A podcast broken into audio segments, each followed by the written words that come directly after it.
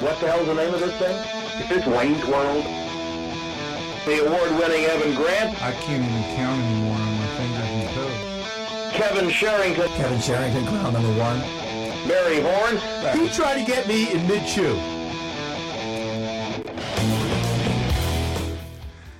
Hello, everybody, and welcome in again uh, to Until Further Notice. Upon further review, the Dallas Morning News and Sports Day DFW's soon to be award winning podcast. I'm Evan Grant, along with clown number one Kevin Sherrington. and the king of cookies. I'm Barry Horn. We have Jon Daniels with us. I'd just like to ask him, what do you think of our new intro? Is that for me, Barry? Yes. well, I think in uh, in the uh, wonderful world of uh, of technology, I actually didn't get to hear the intro, so I, I got uh, I got silence, but it was It was strong good. silence on my end. Actually, if where we're concerned, probably silence is better than than what you would have heard otherwise. Uh, Jon, I know you're getting ready for the gener- for the winter meetings, and uh, you're busy, so we will get right to it with you. Um, before that, your Thanksgiving was fine. I take it. Yeah, real good. Had the family came in from the East Coast, so we hosted and very good. Enjoyed it. Yours? Uh, ours was good, full of the typical family stress that goes along with uh, a mother and a mother-in-law. Nice. Um, but we we made it through, and there was a lot of prescription talk from my mom. But other than that, we everything was great. It's not exactly Thanksgiving with, with Evan. You have to remember that, Jon. That's right. It's more like count your anxieties. Um, Jon, I get the impression just from from where you guys are right now that you've made it clear you're not going to be in play on any of the top tier free agents. Right. and, and, and it sounds like you're you're not in a place where you're going to get involved in in really prospect laden deals where you've got to you've got to trade multiple prospects. So, what constitutes a, a, a successful week for you in Nashville next week? You know, it, the winter meetings are a little different than they used to be, um, in that, uh, you know, I don't view them as a start point or an end point. Uh, they're it just, you know, it's a time of year where things get accelerated a little bit around the league. Uh, you know, there there is a lot of activity, but you know, it's it's 24/7, 365 at this point as far as the ability to acquire talent. Uh, you see trades made all year long uh, there's always opportunities to get better, and so I, I don't view it as like this is our uh, this is our um, to-do list, so to speak, for the winter meetings. We have to get this done in, in the hotel suite in Nashville. Uh, you know, our our off-season list, so to speak, things that we want to address um, have been pretty consistent. It really hasn't changed. We, we need to add a starter. Um, it could very well be you know, bringing Colby back or uh, could be adding somebody from the outside. Um, we could conceivably add two, uh, but I think one is, is more realistic, and then you know add some depth behind it. I feel pretty good about where our bullpen is. Uh, we've already added to that a little bit with with Wilhelmsen. Um, you know, a couple spots, uh, catching and, and center field. If we can add some some guys either compete there, ideally, you know, maybe a, a longer term younger catcher uh, that we could grow with um, but that's easier said than done. Center field, you know, we have uh, Delino, we have James Jones, we've got Lou Brinson coming. You know, but if we can get some shorter term uh, options to compete with those guys, I think that would be beneficial.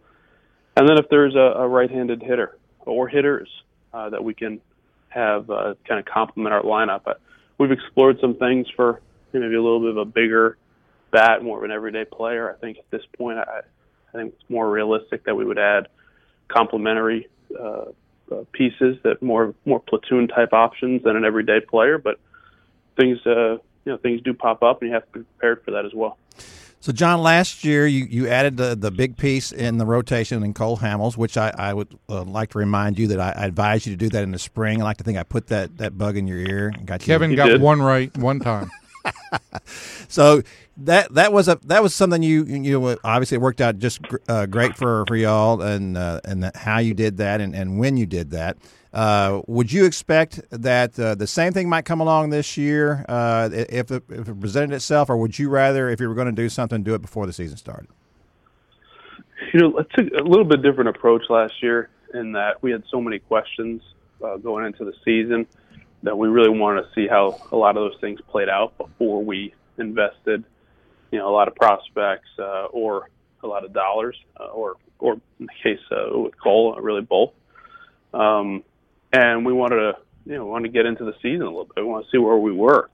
Um, you know, we just had a year where where Prince really didn't play after he hurt his neck. Um, you know, we had a n- number of injuries to key guys, and I think as the season went on, with the exception of Darvish, you know, we started getting positive answers to a lot of those questions. And it was clear as middle of the year was coming, hey, we're going to get Derek back, we're going to get Martin back. Um, we may have an opportunity to, to bolster the bullpen in some other spots. Like, hey, you know, now the Hamels deal really does make sense, and, and that's when we decided to push it. View this club a little little differently now, and hey, there's always going to be you know health questions with every team. Things are going to come up, guys are going to get hurt, but I don't think we have as many unanswered questions going into next year, at least on paper, uh, as we did a year ago. So, you know, our, our approach is a little bit more direct in that, you know, we would like to uh, bolster some of these spots on the roster um, uh, before the season, and, and that's kind of how we're going to approach it. Now, again, I, I don't think that's going to be splashy, you know, top end of the market type additions. I, I think we have we've made those those additions. The core of the, the club is here, and we've also traded away a number of young players. And uh, unless the deal really lines up, um, you know, I, I think we're more inclined to hold that. Well, we've kind of specified a group of guys at the up at the upper levels that we want to hold on to because we think they're going to play for us over the next you know six months, eighteen months. And so, unless something really made sense uh, there, you know, I, I think we're we're inclined to fill in around the key spots in the roster and, and, hold on to our core guys. That's and that's the takeaway. The, the big takeaway from that question and answer, I think, before Kevin gets back into this, I the big takeaway I think for me there is the big sexy kind of names. I, I think a lot of your fans have the expectation or the hope that one of those guys will end up here, and I don't think there's going to be a name that you guys add this winter that is going to blow anybody away but they're going to be complementary pieces that help you. Uh, you're not one guy away from from being over the top. You're a complementary piece or two away from from completing a very well-rounded team. Is the way I I, I take what you're saying. That's how we look at it. I mean, I, and listen, you'd always love to add impact, um, but with most you know, impactful type additions comes a you know uh, a cost, um, either in terms of know, a lot of talent. We, we made some of those deals, and we're glad we did. And uh, I'm just not sure that it makes sense to make another one right now, um, or you know, a, a, at a big financial commitment where you know uh, we're we've got a couple guys coming up here. Uh, you know, the, towards the end of their contracts, Beltre, Darvish, uh, you know, um, some other young players that we may want to look into to uh, keeping here long term, and you know, I think we got to factor those in as well when we we're looking at um, you know another big ticket free agent. Remind us when you Darvish will be back, and would you consider him an impactful addition to the team this year? Sure, uh, Barry. I think we're looking at um, 14 months, which would put him, you know, middle to end of May.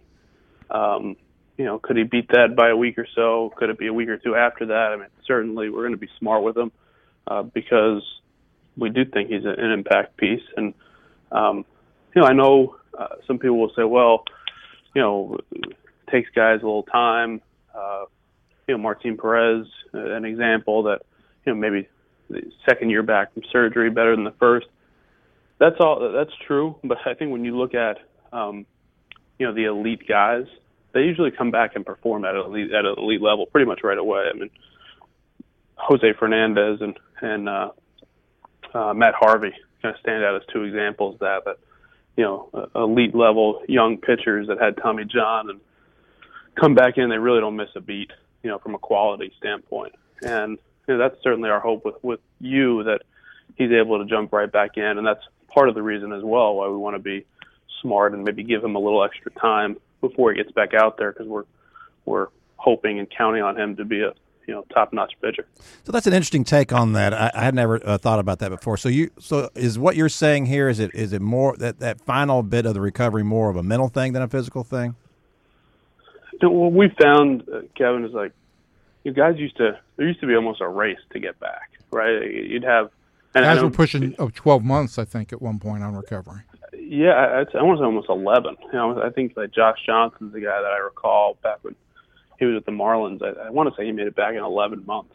You know, and and I think certain um, certain clubs, certain orthopedists, like along the way, have have, have backed that up. Um, what we've done is we've built in a little bit of a rest period, a no throw period, and, and Darvish in the middle of that right now.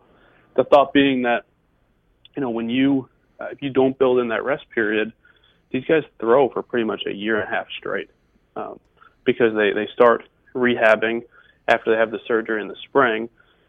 Then they throw throughout that the, the rest of that season, the end of that season, the rest of the off season, and then they're back pitching live the next year. And there's really no break, and you know that's not normal. You know, guys are guys are supposed to have an off season. They're supposed to have a down period and let the body recover. So we've built in uh, a rest period. Um, you know, we- we've only done it now with a, with a couple guys, so we don't have a lot of data uh, necessarily to support the decision. But you know, our medical team, as, as we looked at it, felt like that would enhance our ability to, to keep these guys healthy long term, and we thought it made sense. So we've been doing that. All right, so Yu has Yu has gone back to Japan. He has he saw Meister before he left for Japan, correct? Correct. And the follow up at that point was that everything was completely on track. Yes. Yeah, good to go. You know, well into his throwing uh, program, uh, right on schedule, and we'll see him at the beginning of the year. All right, so when January comes around and he comes back, what kind of throwing will he be doing then? Will he just pick up? Will he start again with a long toss program, or will he progress pretty quickly? He'll he'll progress pretty quickly into uh, into the throwing program, and um, you know he'll be he'll be uh, right towards the end of spring training. Um, have a chance to get into some you know sim game or minor league game type situations. Um, I think that would be you know uh, everything goes on, on pace. That would be a good outcome. Um, it could be you know just afterwards into April uh, before he's into a, a game situation, and that's fine as well. And and on one other arm that we need to touch on is the latest on Profar because every day I get a question from people about Profar. He's not throwing right now, just taking time off. Correct? Correct. Yeah, just a, a normal off season. He wanted to go out and um, and do his uh, uh, not through his throwing part. He wanted to go out and play winter ball. Play in the field, And- move on into the yeah, field. Correct? yeah. He wanted to go down to Dominican and play shortstop in winter ball, and that's like his level of confidence where he feels 100% normal.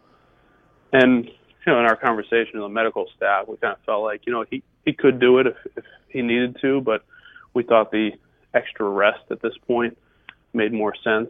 I mean, I th- listen. I think if we were, if our mindset was to trade him right now, you know, maybe it makes sense to have him go play winter ball and uh, you know, and let other teams see him and make that evaluation that hey, his arm is you know 100%, and you know maybe then we could you know have have more conversations.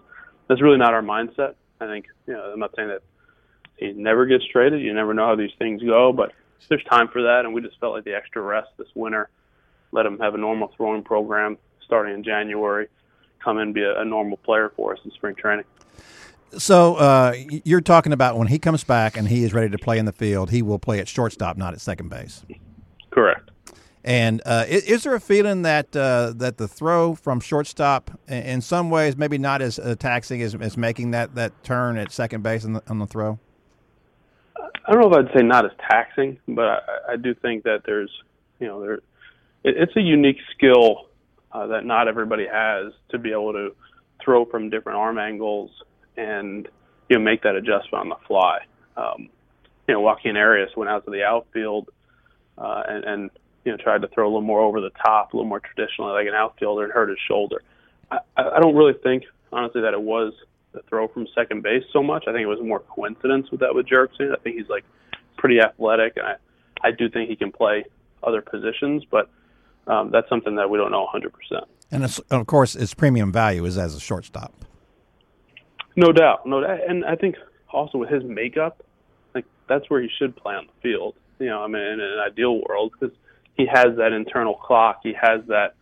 You want him with the ball in his hands in big spots. That was always his his makeup, his reputation coming up through the system. That you know, he's one of these guys you want the ball hit to him in, in, in big spots, and I think shortstop's more natural spot. Now, could he end up playing third base? Could he end up playing second base? Could he play the outfield? Yes, I think he's athletic enough for all those things.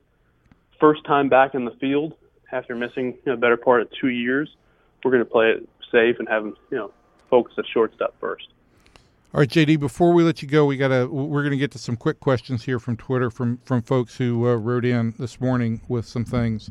Okay. Um, and uh, since this is kind of a lightning round, if you feel like you want to just pass, you're you're feel feel free to say pass.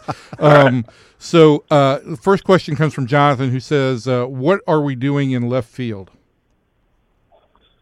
Well, I come in uh, with Josh Hamilton as the the primary left fielder. I think we are looking to add options, uh, both internally and possibly externally, to to help him there. And I mean, help him there. I mean, right-handed bat uh, that could you know potentially platoon against some tougher left-handers, but also with Josh, you know, I know he feels great right now, but you know the the track record is what it is. I mean, I, I hope he's able to play you know 120 or so games, um, but I, you know, I can't necessarily count on that just because of the the uh, you know recent track record and some of the issues he's had, especially with his lower body. Um, so that that's uh, in short, it's Josh Hamilton, and, and we're going to look to have some competition to um, uh, competition for him, but also competition internally to, to compete for a spot that takes some pressure off. All right, Andy Arnold wants to know: Do you ever make moves because of a division ri- because a division rival made a big move? Do you ever feel pressured by another division rival's move? No, I mean we don't necessarily have the, you know, the the '90s, 2000s Yankee Red Sox dynamic.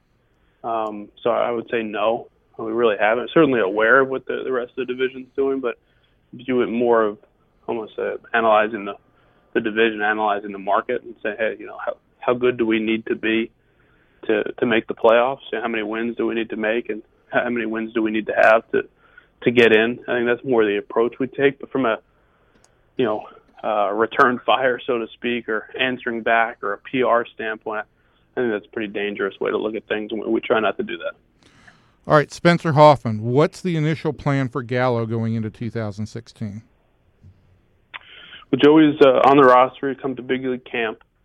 Uh, I think more than likely he goes to AAA.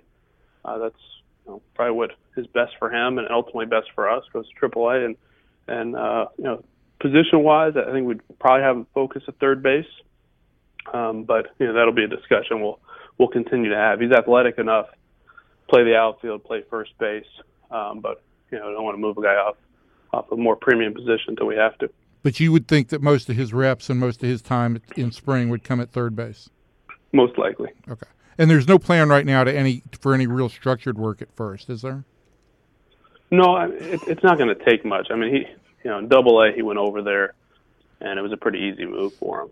You know, so I, um, I don't think he's going to take a lot of structured work for him to play there. I, he may very well get in some games in spring training as as uh, as we want to use him as Benny wants to get him in, but um, you know, still very much think of him as, as a guy capable of playing third base at the big league level. All right, last one from Cody wants to know uh, why is there a shortage of good hitting catchers seems like there are very few catchers who can maintain success offensively in the big leagues. And uh, on a side note, I mean, I, I, know this is a project that you guys have have tried to tackle for a long time here. Yeah, I mean that's a great question. It really is. You know, looking around the league, I actually think there's a there's a decent number of, of some younger catchers that have some ability. Um, how many of them pan out remains to be seen. Uh, why is that? I don't know. I, I think the biggest thing for me, the biggest single reason is just that the challenge of the position, for the most part, makes it a, a spot where you need a lot of patience. Um, you guys are beat up; they have so much to focus on defensively, working with the pitcher. Uh, now with with all the uh, catcher, the pitch framing stuff, and the video that that goes along with that, there's a lot for these guys to learn, and it, I think the bat comes along a little more slowly. And so if if you're not willing to be patient and really see it through, it's easy to move a guy off the position. It's easy to say, you know what, like this bat's going to play uh, a lot quicker if we move him to first base, to left field, to third base in some cases, and you see that happen a lot. And I think it's it really comes down to like a lack of patience as an industry.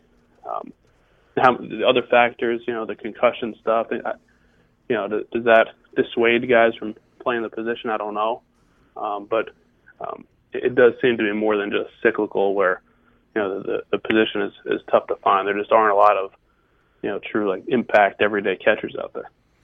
All right, JD, you've completed the lightning round with um, with with great aplomb here. So uh, we applaud you for that. A plum. Thank you. Um, and and you are you are free to go to continue working on that Jose Fernandez deal. Very good. Appreciate it. He didn't bite on that. Thanks, Evan. guys. He did not Thanks, bite at all. Take care, JD. Thank you. All right. Bye bye. Bye bye.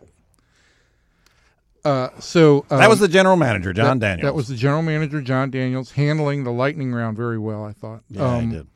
But we did not get into Elvis Andrus, and I, I still think that, given the fact the way the year ended for Elvis,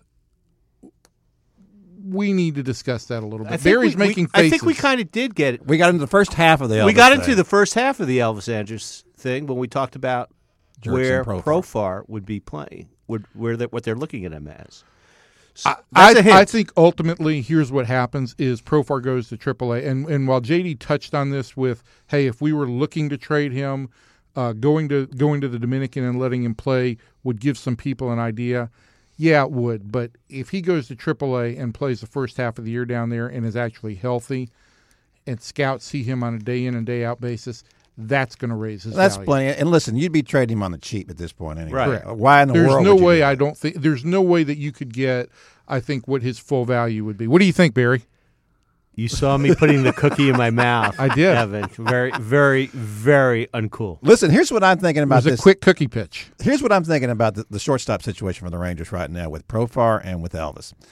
Look, you go into the season with Elvis as, as your shortstop, and, and you and you you know once again you hope that he can put something together for an entire season in which he becomes the shortstop he should be all along. If that doesn't happen, and you and, and Profar, listen, Profar has to play the entire year. This whole thing about him playing half a year and then let's see where he is, he needs to play an entire year at AAA. Oh, I think you could trade him at the break if, if he's healthy. Well, you- at, you- the, at the no, deadline. no, I know you could. healthy. Tra- I'm not talking about trading him. He want he wants him here. I want to see. Here's here's what I'm saying.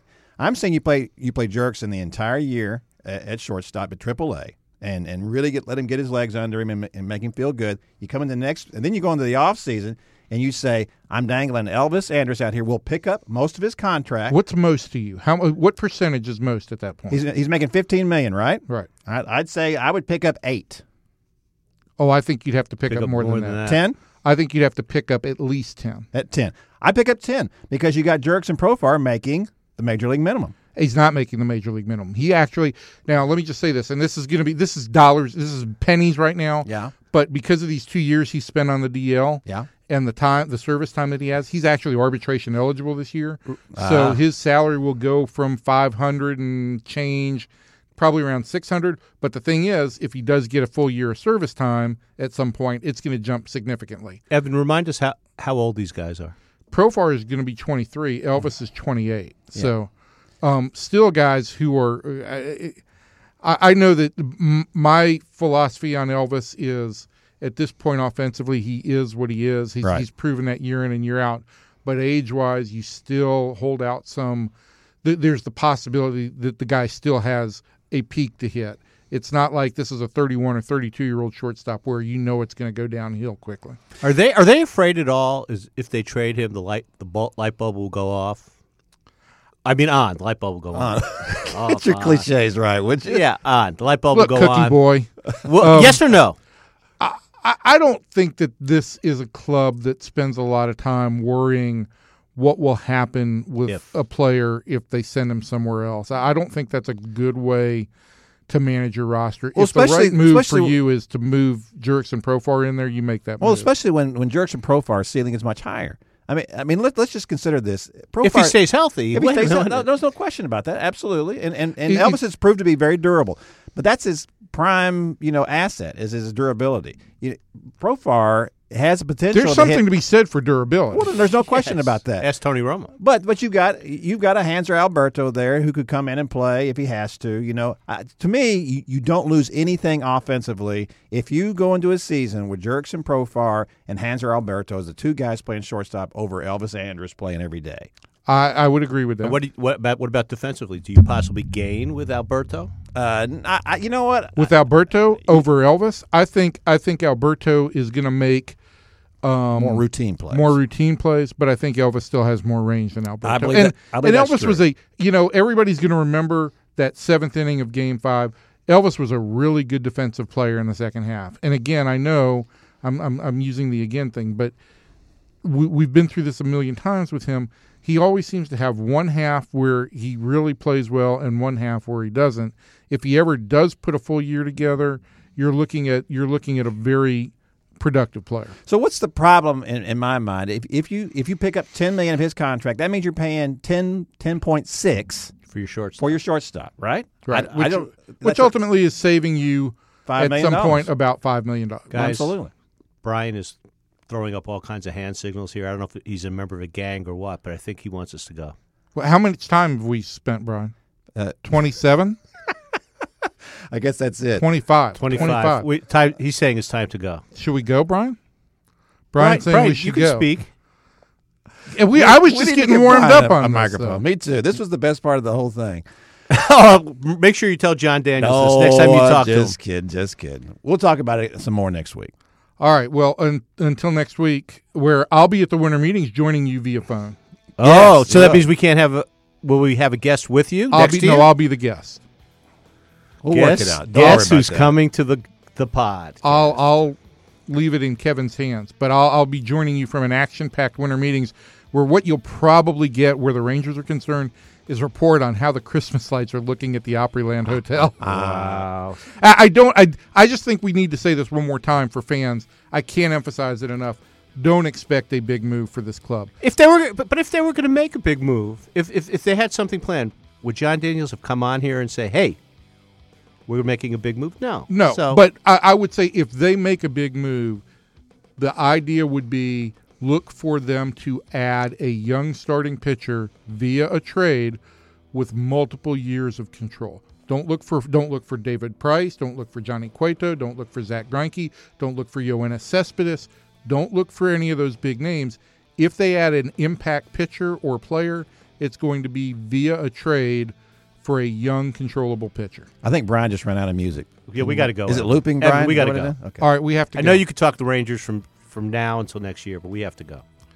All right, Barry's also got intestinal distress, so we will see you next week. Something you're very Goodbye. familiar with. Bye, Evan.